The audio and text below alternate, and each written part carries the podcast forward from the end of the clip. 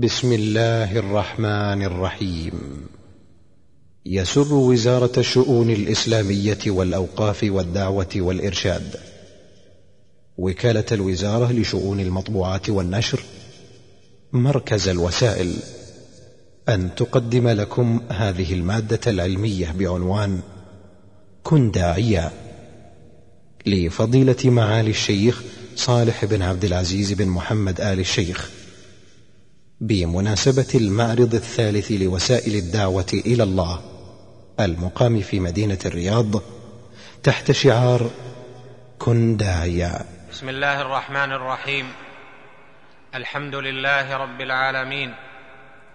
أرسل رسوله بالهدى ودين الحق ليظهره على الدين كله وكفى بالله شهيدا وكفى بالله شهيدا.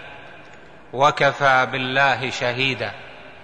وأشهد أن لا إله إلا الله وحده لا شريك له. وأشهد أن محمدا عبد الله ورسوله وصفيه وخليله صلى الله عليه وعلى آله وصحبه ومن اهتدى بهداهم إلى يوم الدين. أما بعد أيها الإخوة في الله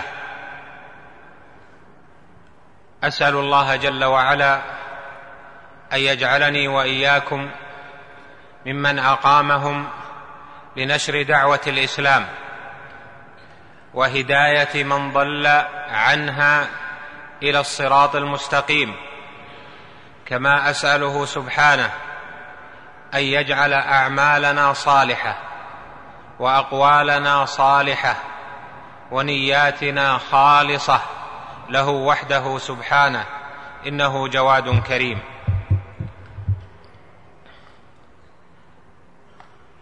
أرسل الله جل وعلا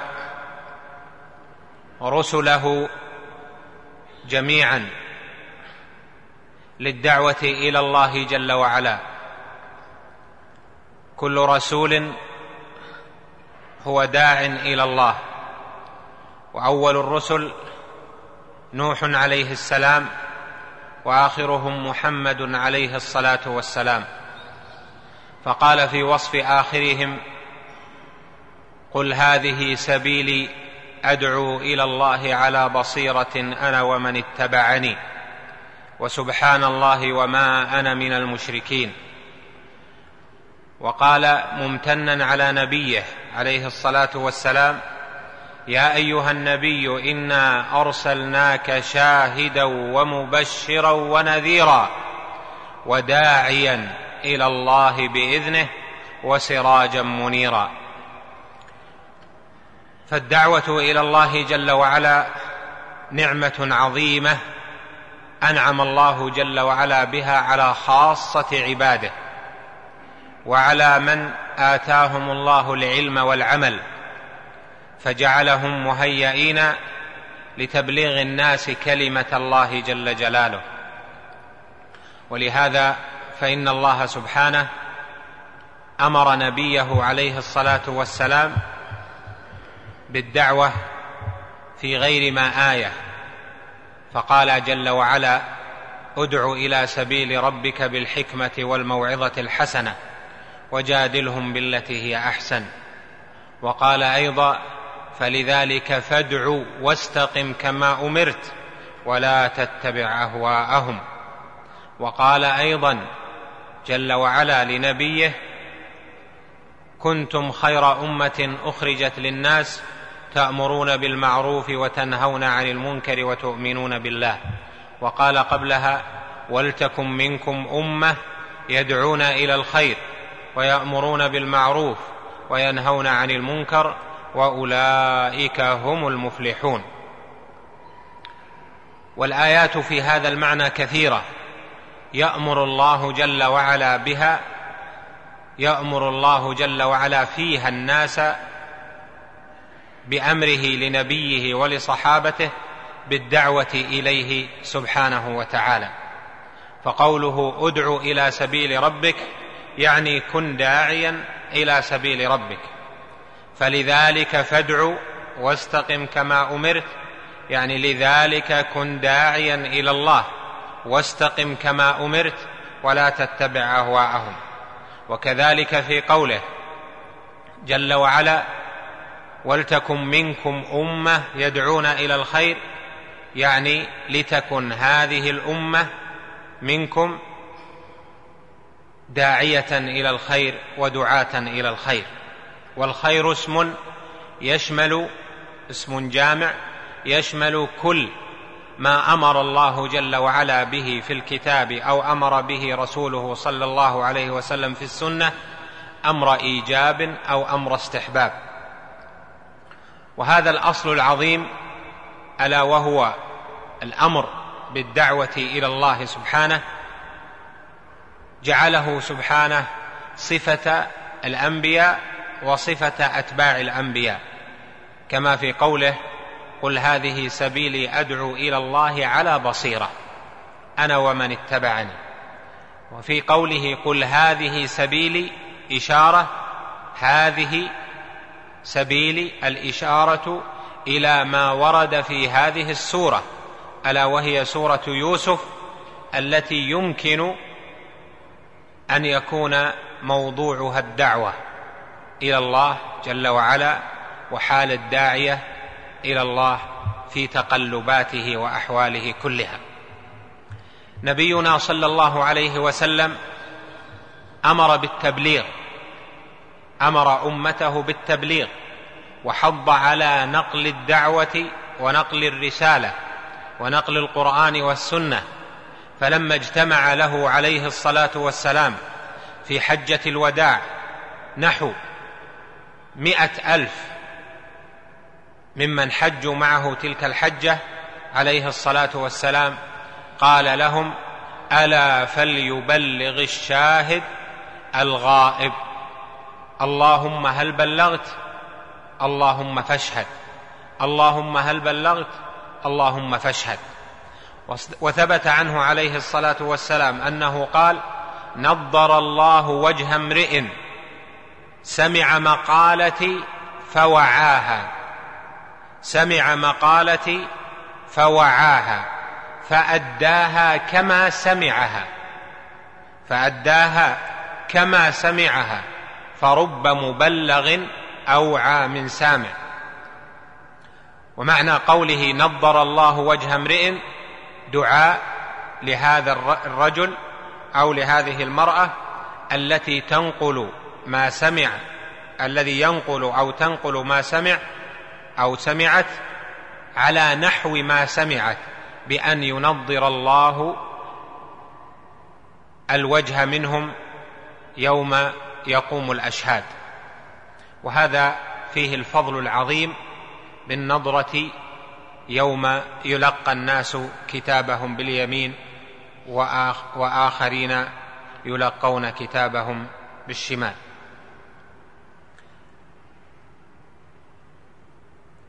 لا شك أن الدعوة إلى الله جل وعلا امتلأت بها النصوص في الكتاب والسنة بالحث عليها وبطلبها وبجعل العلماء هم حملة هذه الدعوة بعد الأنبياء عليهم صلوات الله وسلامه.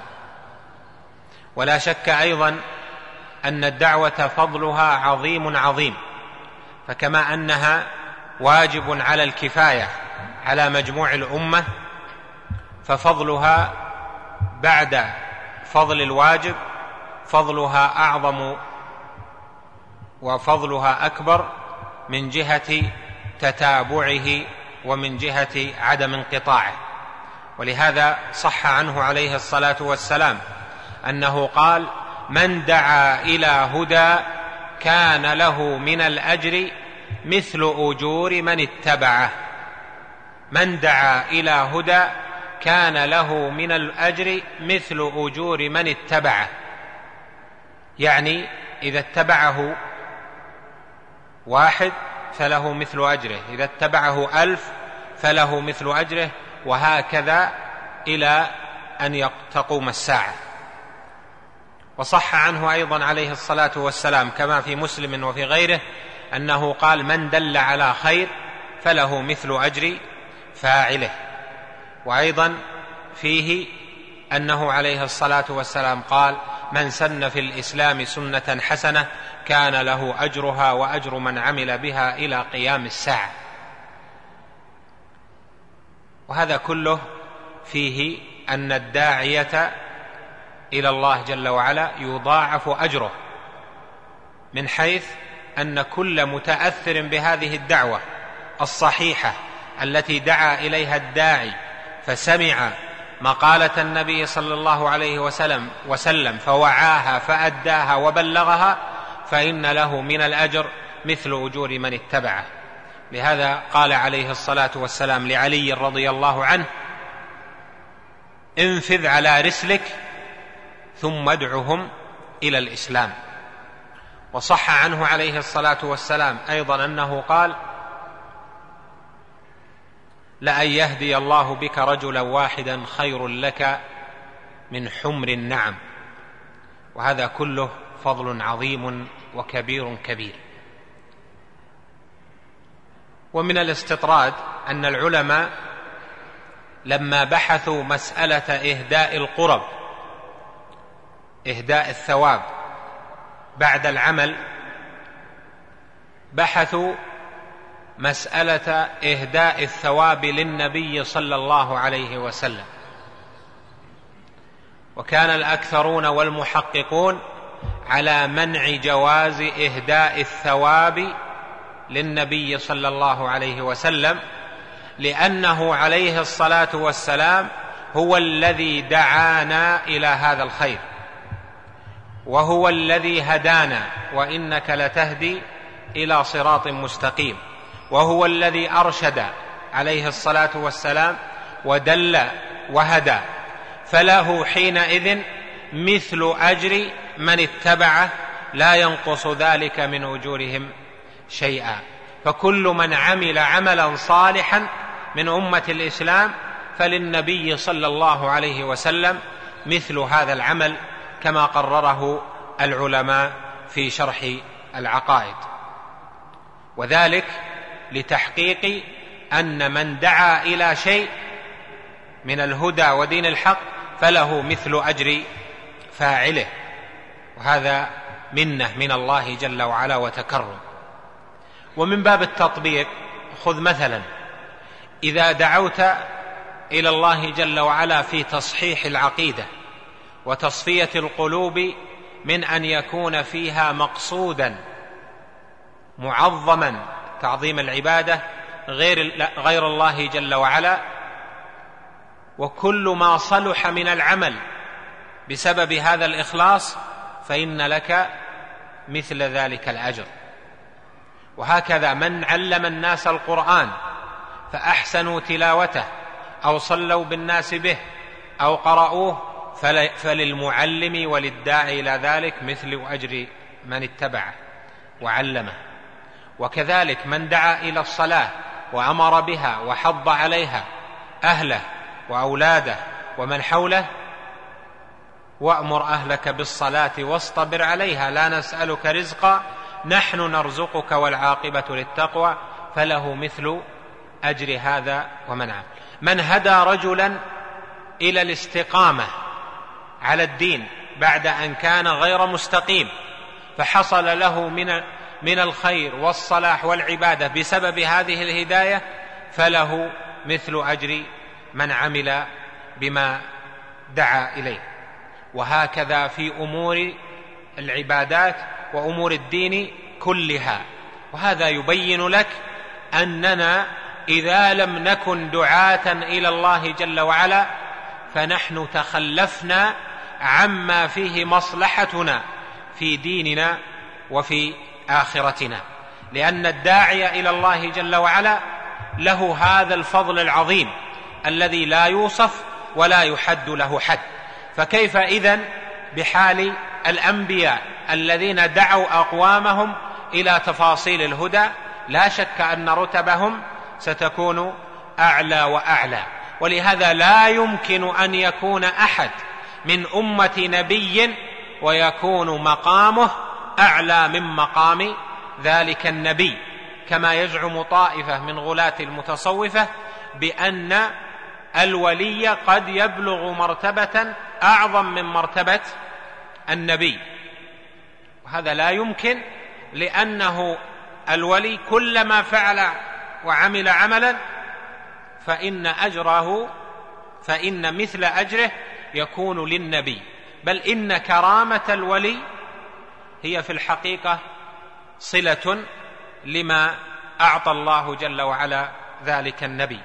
وهكذا في أنواع شتى تدلك على أن هذه الشريعة وهذا الدين قولا وعملا حض على أن نكون دعاة إلى الله جل وعلا.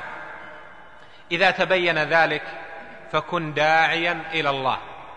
كن داعيا إلى الله سبحانه حاملا هم هذه الدعوة إذا كنت في بيتك أو في عملك أو كنت في السفر أو كنت في الحضر إذا كان معك هذا الهم في نشر دين الله جل وعلا وفي أن تكسب مثل هذا الأجر العظيم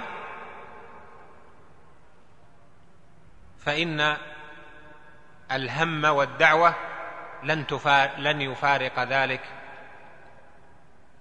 صاحبه لكن أريد أن أكون داعية. فهل لي ذلك؟ على كل حال العلماء قالوا إن الدعوة ثانيا والعلم اولا. لا بد من الدعو من العلم ثم الدعوة.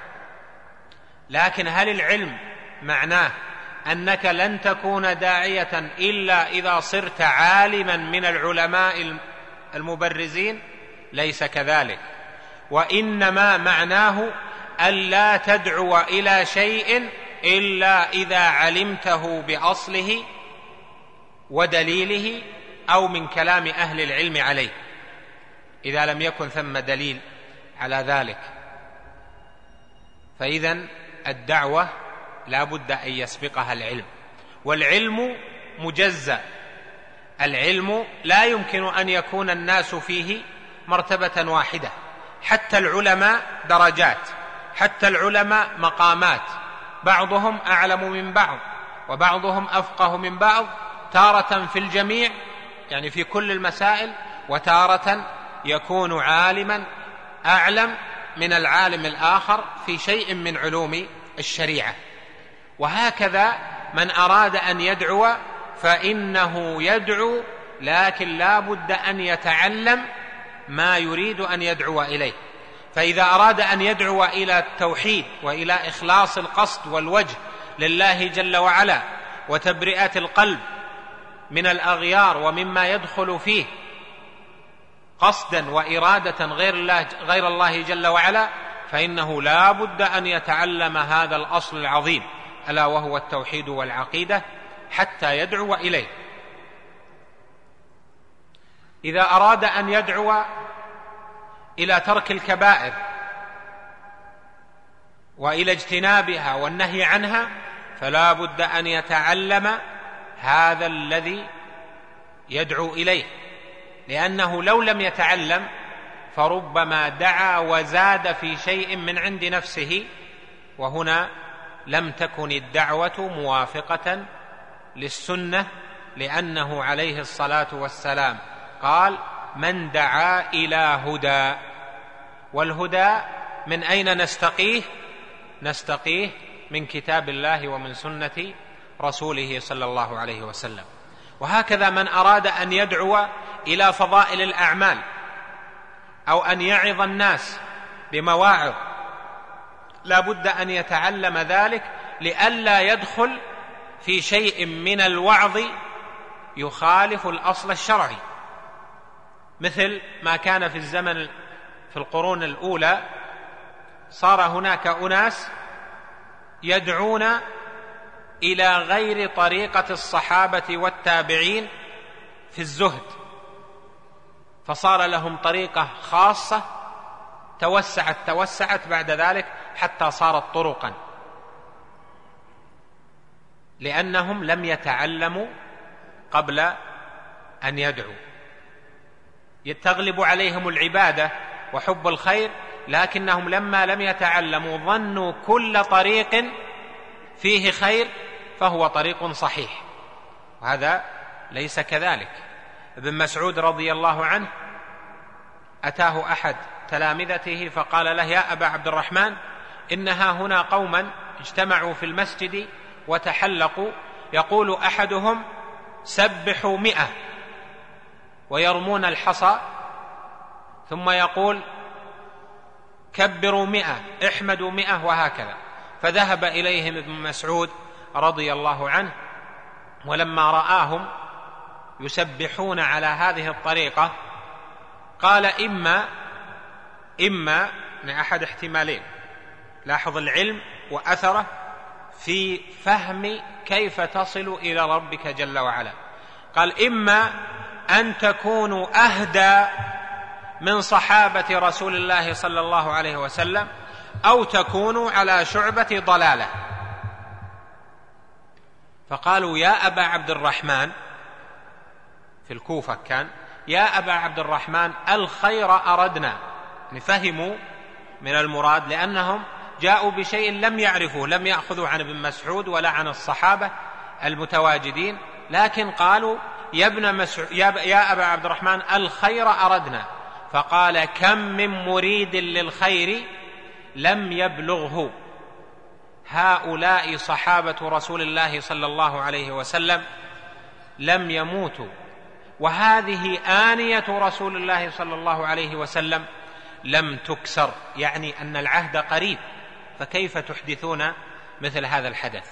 وهكذا يدلك على أن أنواع الدعوة سواء كان إلى أعظم شيء أم إلى ألا وهو التوحيد أم إلى فضائل الأعمال إذا لم تنضبط بضابط العلم الصحيح المستقى من كتاب الله أو من سنة رسوله صلى الله عليه وسلم فلا بد وأن يحدث الافتراق في الأمة كما حصل فعلا.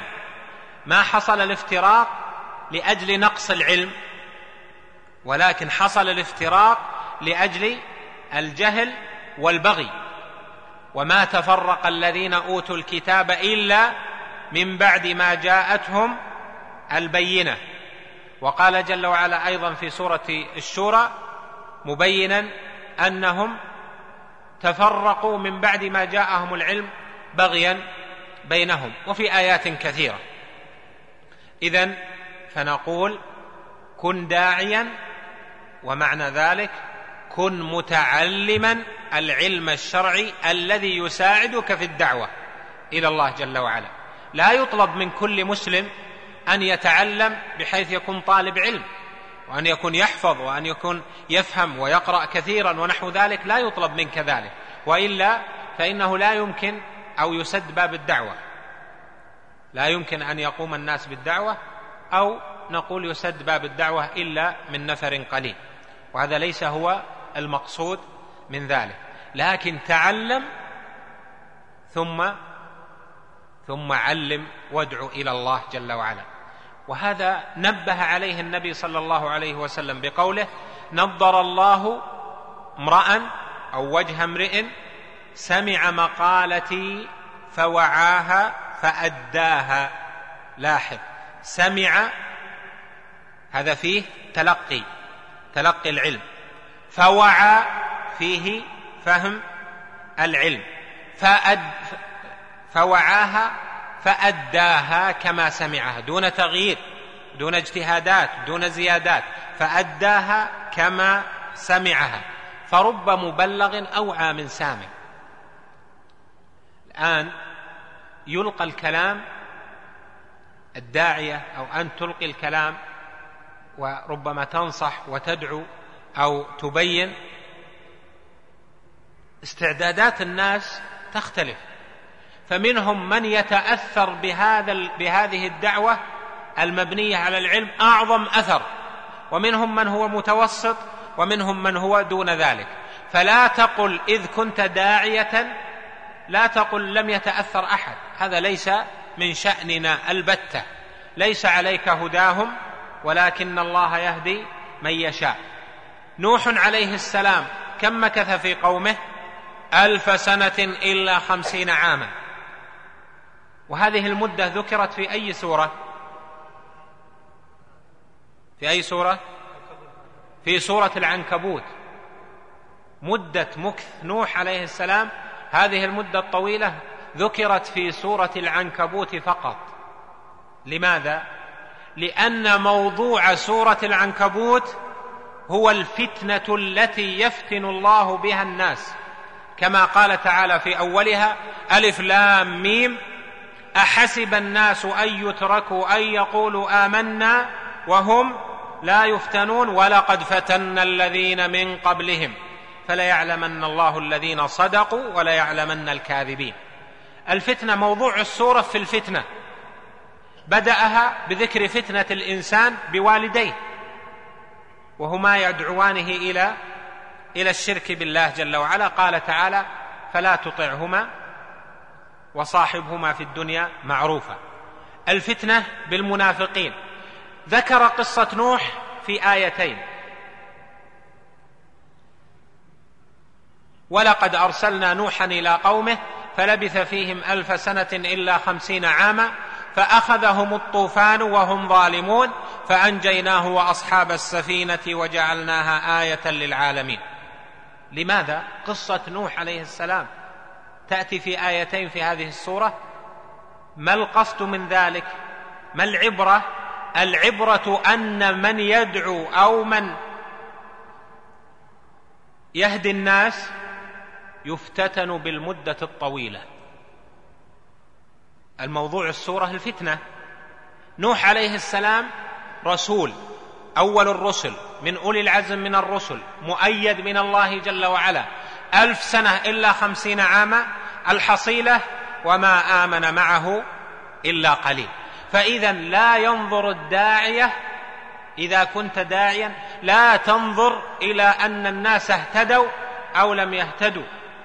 نفعت دعوتك أو لم تنفع أثرت أم لم تؤثر ولكن أصلح قلبك حتى يصلح قولك وعملك ثم ادعو إلى ما أمر الله جل وعلا أن يدعى إليه ثم تذكر ليس عليك هداهم ولكن الله يهدي من يشاء.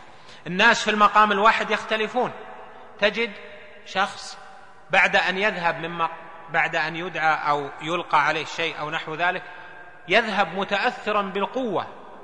ويبدأ يعمل إما في في في العلم أو في تصحيح التوحيد والعقيدة أو في العمل أو في المحافظة على الفرائض أو الاجتناب الكبائر والمنهيات أو أو وبعضهم يكون أقل وبعضهم يكون أقل.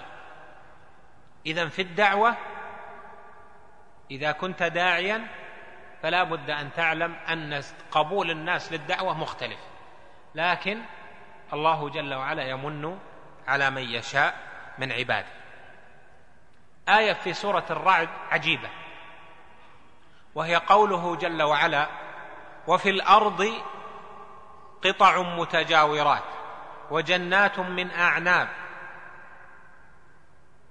وفي الأرض قطع متجاورات وجنات من أعناب. وزرع ونخيل صنوان وغير صنوان. يسقى بماء واحد ونفضل بعضها على بعض في الأكل. إن في ذلك لآيات لقوم إيش؟ إن في ذلك لآيات لقوم يعقلون. المفسرون ذكروا هذه الآية يعني بعض المفسرين أو من من الأقوال في التفسير أن الله جل وعلا يبين دلائل صنعه وربوبيته يقول إن الأرض مختلفة إن الأرض واحدة متجاورة والنبات والنبات آه، والماء واحد يسقى بماء واحد ولكن الطعوم مختلفة ففي هذه دلالة على أنه سبحانه وتعالى الواحد الأحد.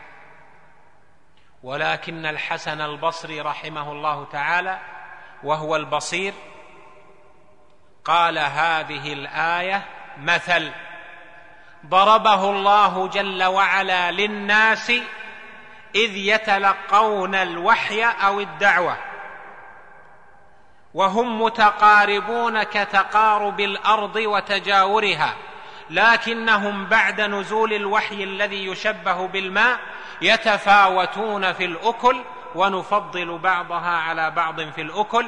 إن في ذلك لآيات لقوم يعقلون.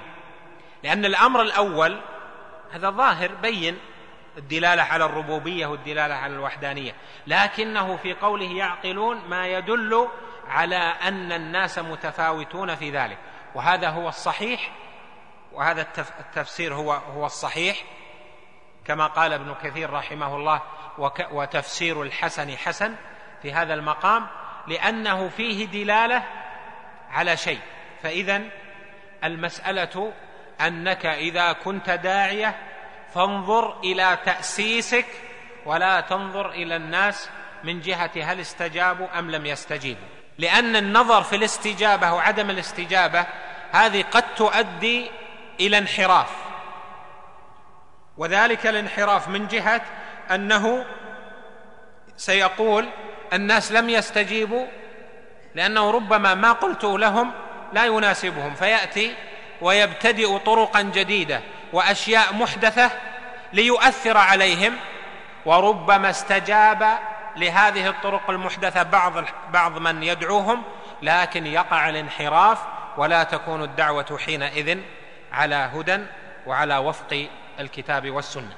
كن داعيا إلى الله جل وعلا وأعظم ما يدعى فيه إلى الله جل جلاله أعظم ما يحب الله سبحانه وتعالى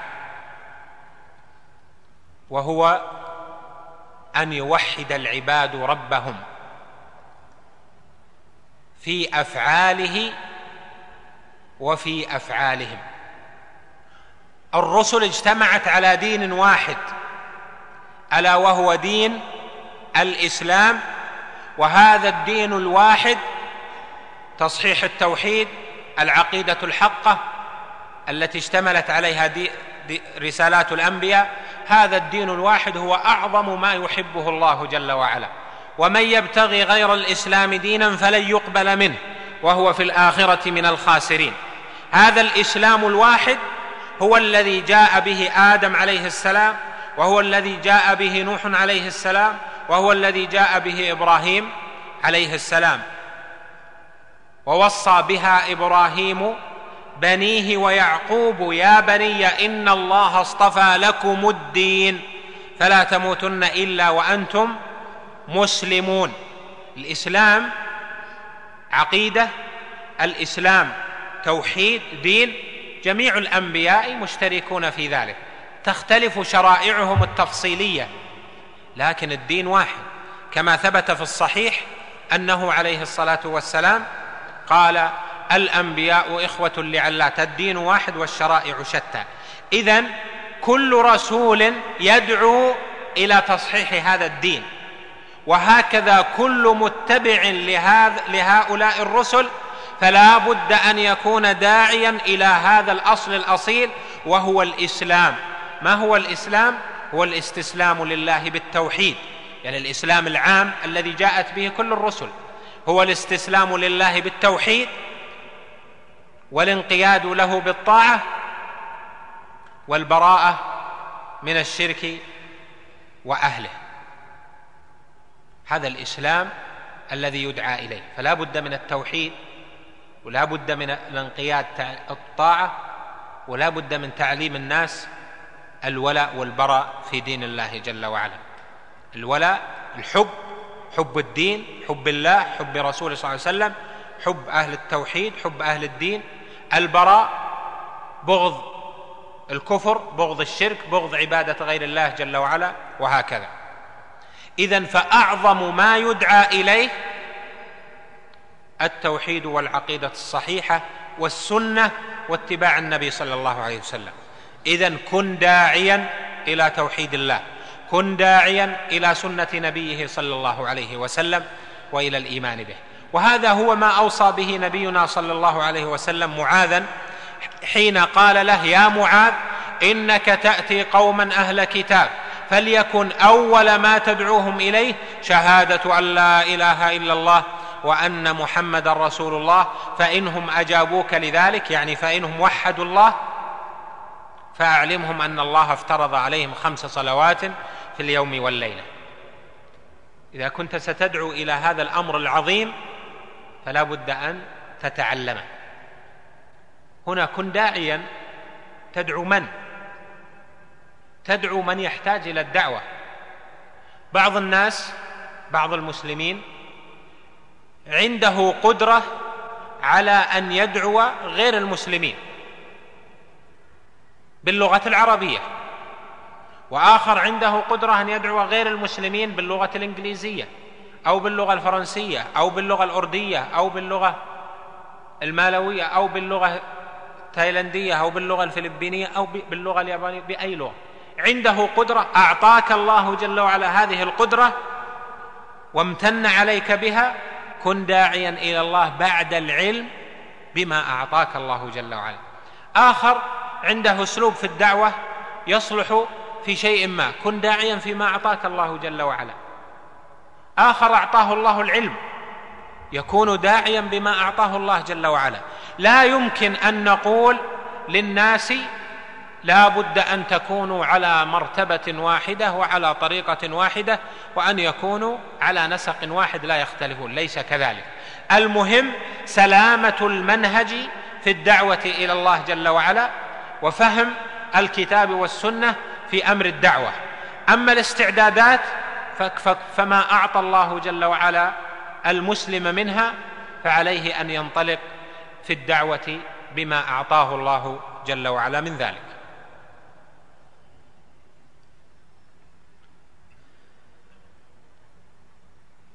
الداعية إلى الله جل وعلا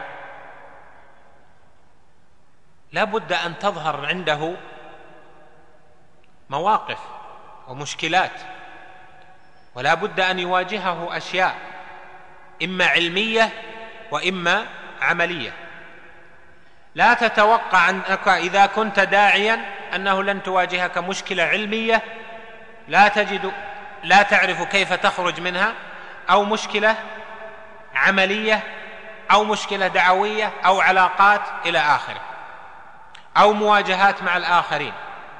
فما المرجع في الدعوة؟ لا بد من معرفة المرجع في الدعوة إلى الله. لأنه إذا لم تحدد المرجع في دعوتك من أول الطريق فإننا سنفترق في الدعوة ولا بد. وهو الذي حصل في الأمة أنه لما غابت المرجعية في الدعوة وكذلك في العلم حصل التفرق وبعد التفرق حصلت البغضاء وبعد البغضاء ربما حصل ما هو أشد من ذلك من قذف الأمة بعضها بعضا أو ربما حصلت المقاتل كما هو معلوم. ألم يتقاتل المسلمون؟ تقاتلوا. وتارة يكون كل يدعي أنه على الحق لكن لا بد من مرجعية. ما المرجع؟ لا شك أن المرجع هو كتاب الله وسنة رسوله صلى الله عليه وسلم وعمل السلف الصالح وكلام أئمة الإسلام الذين أجمعت الأمة على الثناء عليه. هذا مرجع مطمئن واضح بين لا لبس فيه ولا غموض ويسهل أن تقنع نفسك به وأن تقنع الآخرين به. قال الله قال رسوله هكذا على هذا كان السلف الصالح هذا الذي عليه أئمة الإسلام الذين أجمعت الأمة عليهم اذا فنحن مع هؤلاء الركب لا نتخلف عنه وهؤلاء هم السفينة التي من ركبها سلم ومن تخلف عنها غرق. هذا يسميه بعض المعاصرين مصدر التلقي.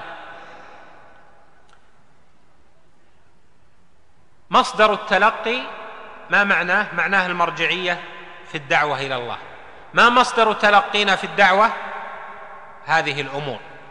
الكتاب قال الله السنة قال رسوله صلى الله عليه وسلم الصحابة هدي السلف الصالح كلام الأئمة أئمة الإسلام الذين أجمع على أنهم من أئمة الإسلام.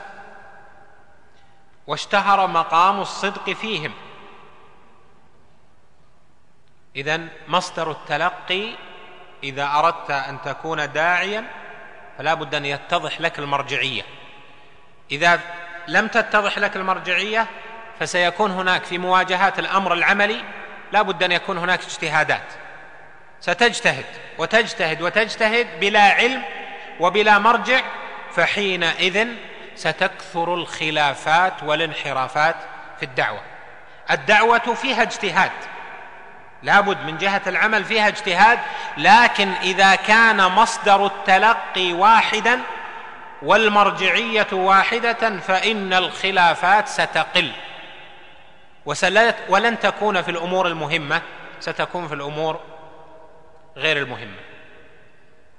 كن داعيا إلى الله جل وعلا على منهج الأنبياء في البداءة بالأهم فالمهم. منهج الدعوة حدده النبي صلى الله عليه وسلم بقوله إنك تأتي قوما أهل كتاب فليكن أول ما تدعوهم إليه. شهادة أن لا إله إلا الله وأن محمد رسول الله أو إلى أن يوحدوا الله. اذا منهج الدعوة فيه ترتيب. ما الحاجة؟ ما الذي يحتاجه الناس في الدعوة؟ فتجعل الأولوية متجهة إلى ما يحتاجه الناس. فإذا كان الناس عندهم انحراف في توحيد الله جل وعلا فيجعل هذا هو الأولوية ويركز عليه. والأمور الأخرى تكون تبع. لذلك لا تترك لكن تكون تبعا. إذا كان الناس على على توحيد لكنهم عندهم غفلة تفريط بالفرائض ارتكاب لبعض المنهيات إقدام على الشهوات تساهل في هذا فيدعون ويوعظون بما نقصهم. لهذا رسالات الأنبياء بالاتفاق أنها كانت جميعا يدعون إلى التوحيد وإلى تحقيق الإسلام. لكن نجد بعض الأنبياء لم يذكر الله جل وعلا عنه تفصيلا أنه دعا إلى التوحيد. مثل من؟ مثل لوط عليه السلام.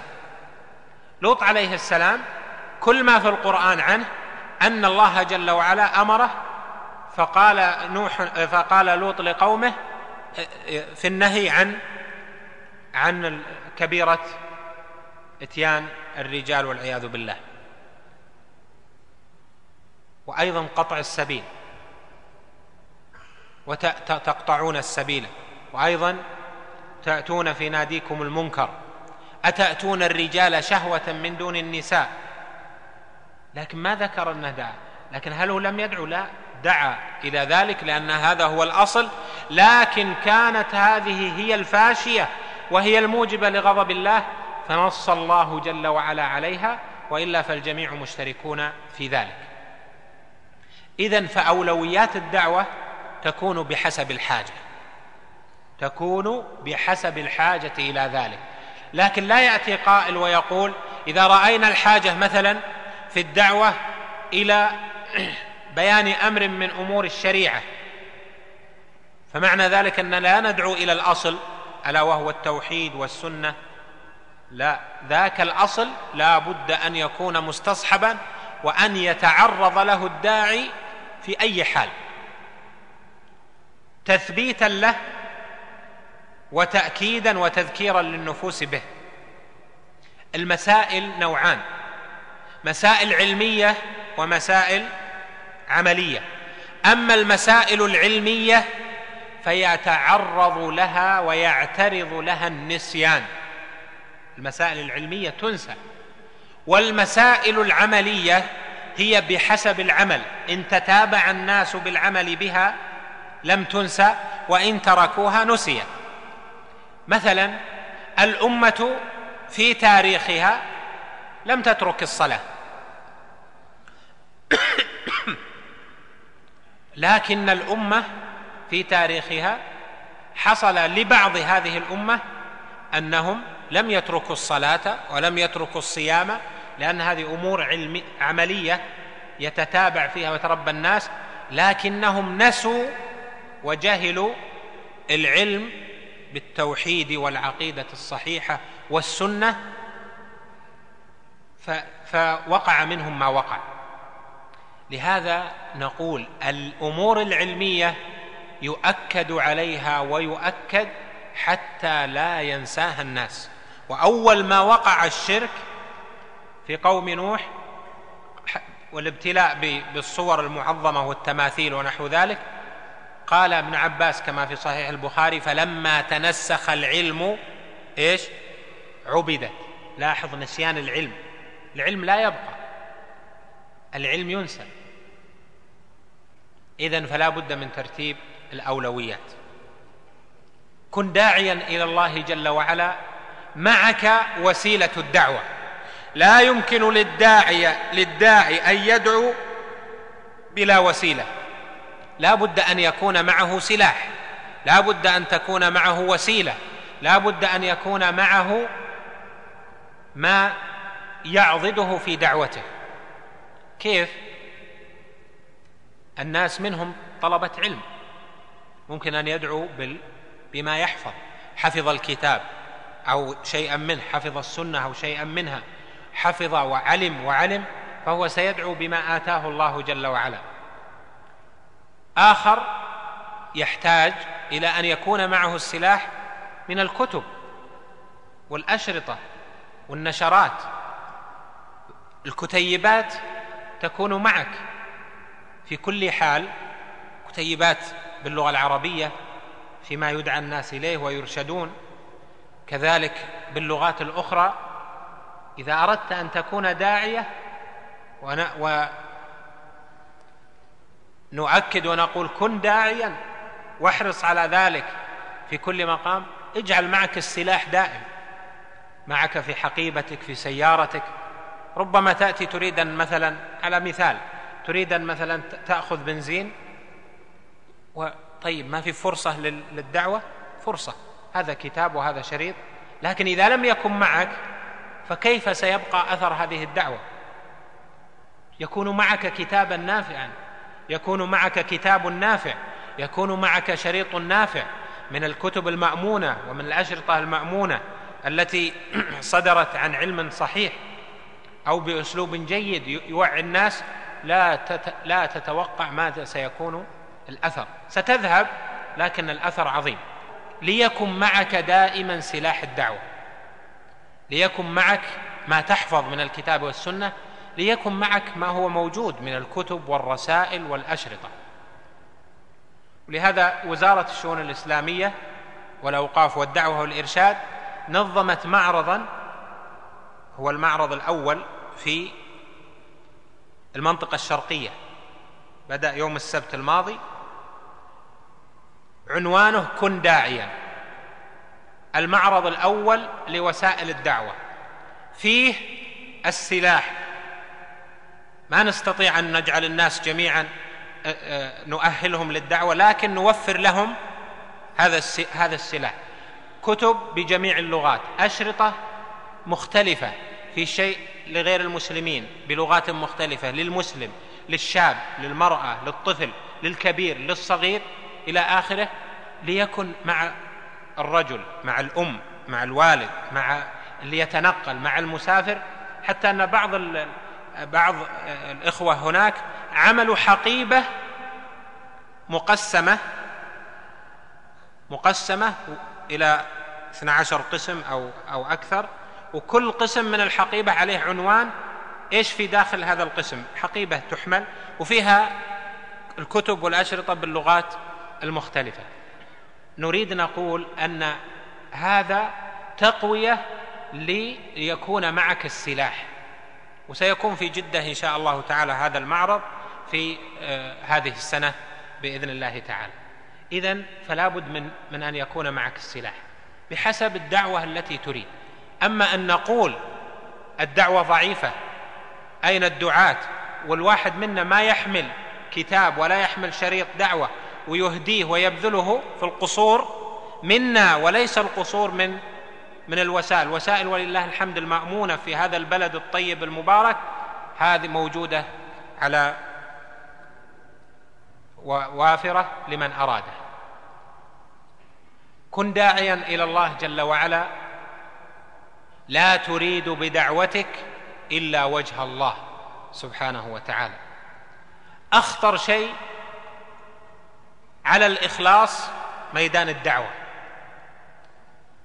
ميدان الدعوة ميدان شهرة وميدان ذكر وميدان بروز لبعض الناس. فلذلك هو أخطر شيء من الأعمال التي الصالحة أخطر شيء على الإنسان فيما يصرفه عن الإخلاص مثل التصدر للتعليم. فلهذا إذا أردت أن تكون داعية فنبه نفسك دائما على الإخلاص والصدق في ذلك وأنك لا تريد بدعوتك خدمة لنفسك أو لحزب أو لطائفة وإنما تريد أن تهدي الخلق إلى ربهم جل وعلا وأن يستقيموا على طاعة الله جل وعلا. أبو الدرداء رضي الله عنه مر بجمع من الناس ووجدهم يتكلمون على رجل يؤنبونه ويرفعون عليه الصوت وهم جلوس. فسألهم ما الأمر؟ فقال هذا الرجل فعل كذا وكذا وكذا من من الذنوب كبيرة من الكبائر التي فعلها فقال أبو الدرداء وهو حكيم هذه الأمة قال لو سقط أخوكم في بئر ما كنتم صانعين. قالوا ننتشله من البئر. قال أتلومونه اولا على السقوط أم تنتشلونه؟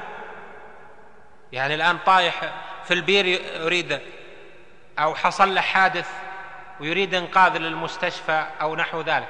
ليش تسرع؟ ليش؟ كيف طحت في البير وتجلس؟ هل هذا طريق؟ ليس طريقا.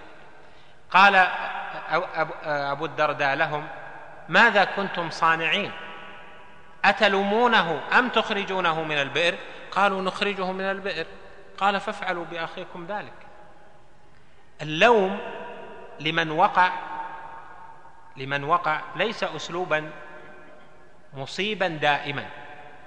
الدعوة تحتاج في منك إلى أن تنتشل وتنقذ ثم بعد ذلك تذكر بسوء ما كان عليه الناس. لذلك يكون أثبت. خياركم في الجاهلية خياركم في الإسلام. كان الصحابة يتذاكرون أمرهم في الجاهلية. لماذا؟ ليس من جهة اللوم ولكن من جهة أن يكون عندهم استمساك أكثر بالإسلام دين الله جل وعلا. الوصية لي ولكم جميعا أن نحرص على توطين أنفسنا على الدعوة إلى الله جل وعلا. المرأة الصالحة. المرأة المسلمة عليها مهمة عظيمة في أن تدرب نفسها على ميدان الدعوة إلى الله جل وعلا. هل ميدان الدعوة بين النساء هو بين الصالحات أو كتعبير الدارج بين الملتزمات؟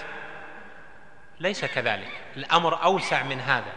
لكن الأسلوب والسلاح. والله جل وعلا من أراد هدايته فسيهديه إلى صراط مستقيم. المرأة عليها واجب كبير في الدعوة إلى الله جل وعلا. لذلك لا بد أن تكون كما ذكرنا متسلحة بالعلم معها السلاح عندها البذل في ذلك بحسب محيطها الذي تعيش فيه. الرجل أيضا يعود أهله يعود ابناءه الصغار على أن يحملوا هم هذه الدعوة لكن بما يناسبهم بطرقهم. الدعوة إلى الله جل وعلا لا بد أن تكون بحسب ما يفهمه الناس لا بحسب ما يريده الإنسان. حدثوا الناس بما يعرفون. إذا دعوت رجلا كنت أو امرأة إلى ما تريد أنت بدون معرفة حال الناس أو كيف استعدادات الناس وما يحتاجونه وكيف يتقبلون وما الأشياء المؤثرة عليهم فإنما تحدث نفسك. لا بد أن تنزل. لذلك تجد بعض العلماء يؤلف مؤلفات غاية في في الجودة وفيها قوة لفظية وقوة علمية ويصنف مصنفات سهلة جدا. لماذا؟ النووي رحمه الله ألف المجموع شرح المهذب. صحيح؟ يعني جزء من من شرح المهذب في فقه الشافعية. وألف كتب وألف رياض الصالحين. رياض الصالحين أجمعت الأمة على حسنه وعلى تداوله بعده. لكن الكتاب لمن؟ هل هو للعلماء؟ للجميع لأنه عرف ما يحتاجه الناس في بجميع طبقاتهم فكتب. بعض العلماء تجد في بعض رسائله العبارات الشرعية القوية وفي بعض رسائل أخرى تجد عبارات عامية. مثل ما استعمل إمام الدعوة الشيخ محمد بن عبد الوهاب رحمه الله في بعض الرسائل في كلمات عامية. هل هو قصور في فهم اللغة؟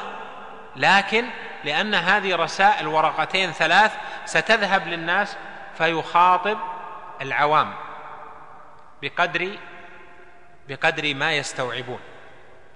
أحد العلماء أتاه رجل فقال له ما معنى قول آية أسمعها دائما؟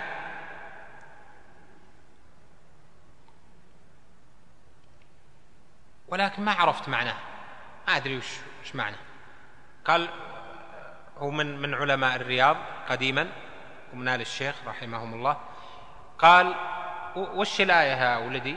يعني بالعبارة. قال قل ما يعبأ بكم ربي لولا دعاؤكم. قل ما يعبأ بكم ربي لولا دعاؤكم فقد كذبتم فسوف يكون لزاما. وش قل ما يعبأ بكم ربي لولا دعاؤكم يمكن كثير من الإخوة ربما ما طالع تفسيرها العالم ماذا قال له؟